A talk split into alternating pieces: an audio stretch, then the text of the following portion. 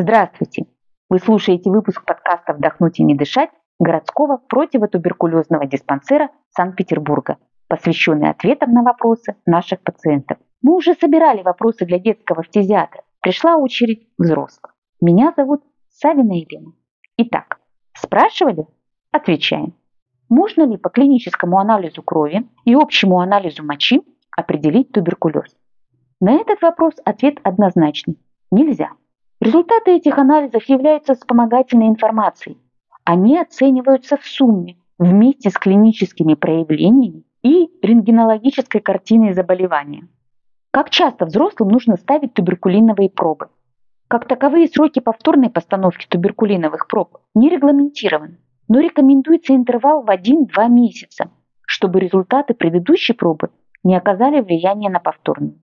Взрослым туберкулиновые пробы ставятся по показаниям. При прохождении профосмотра для трудоустройства в определенной организации, при обследовании по контакту с больным туберкулезом, в этом случае пробы повторяются с определенной периодичностью, и при подозрении на туберкулез при дифференциальной диагностике.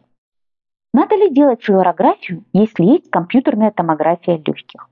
После пандемии новой коронавирусной инфекции COVID-19 очень многие делали себе КТ легких по назначению и без назначения врача, так сказать, за компанию, чтобы было. Не всегда для этого были показания. И у некоторых создалось впечатление, что более дорогое исследование точно лучше для диагностики чего бы то ни было. Флюорографию или рентгеновский обзорный снимок грудной клетки надо делать обязательно, если с момента проведения любого вида рентгенологических исследований легких прошло более полугода.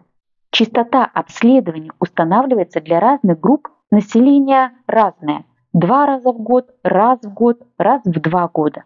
Флюорография является диагностическим методом при обследовании на туберкулез, а компьютерная томография – уточняющее исследование, и его делают по показаниям. В дальнейшем компьютерную томографию здоровые люди не повторяют. А вот флюорографическое обследование делают с установленной периодичностью, и изменения, если они обнаруживаются, оцениваются в динамике. Проще говоря, новую флюорографию сравнивают со старой, и врач-рентгенолог просит пациента принести старый снимок, если на нем были обнаружены какие-то изменения. Кроме этого, компьютерная томография – высокотехнологическое исследование, при котором лучевая нагрузка на пациента выше, чем при флюорографическом обследовании, и повторять ее часто не рекомендуют. Ввиду перечисленных причин, а также экономической целесообразности, если у вас в прошлом была сделана флюорография, а сейчас вы прошли КТ, но вам полагается по времени повторить флюорографическое обследование, мы рекомендуем это сделать. Следующий вопрос.